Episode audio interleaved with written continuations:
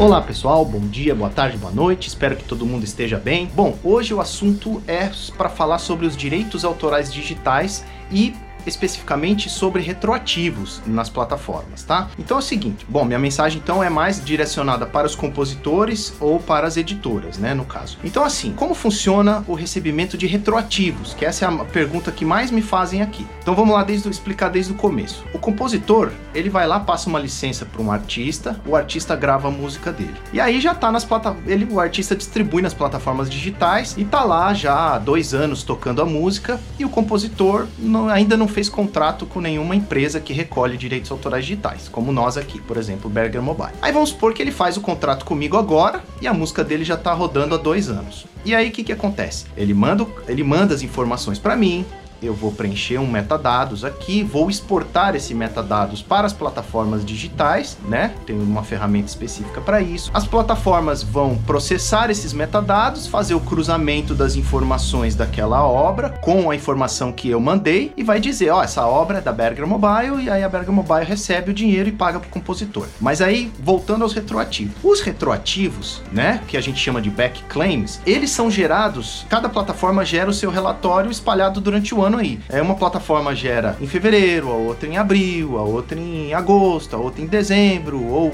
algumas têm aí dois relatórios de retroativos por ano, né? Porque estão recebendo catálogos novos todos os dias, né? Aí eu faço o contrato com o compositor hoje. Mandei a obra dele para a plataforma hoje, ela vai levar aí uns 30, 40 dias para ser processado esse metadados ali nas plataformas, e aí ele passa já a receber o mês a mês. Então mês a mês já está já tá valendo a partir dali. É, ela só vai gerar um retroativo em dezembro né? No final do ano, nós estamos em junho agora. É, em julho já começou a processar esse, esse mês a mês, então ele já vai ter provisionamento de direitos autorais durante é, o mensal. Mas o retroativo, aqueles que já tá tocando lá de dois anos, vai ser calculado só no final do ano, porque aquela determinada plataforma gera o retroativo no final do ano. Aí uma outra gerou em agosto, outra em setembro, então cada uma vem picado. Então, assim, esses retroativos não caem de tudo uma vez é, na, na, no bolso do compositor. Ele cai, cai de tudo, mas por plataforma, entendeu? Então vai sendo gerado isso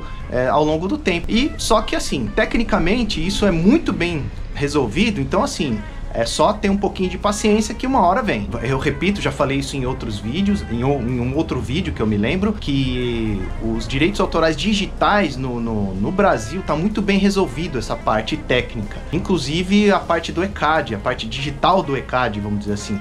Então tudo, tudo tá tecnicamente bem resolvido tá? Pode ter burocracias aí de um lado ou de outro com relação a algum outro tipo de problema, mas assim, tecnicamente é, se resolve muito bem isso, entendeu?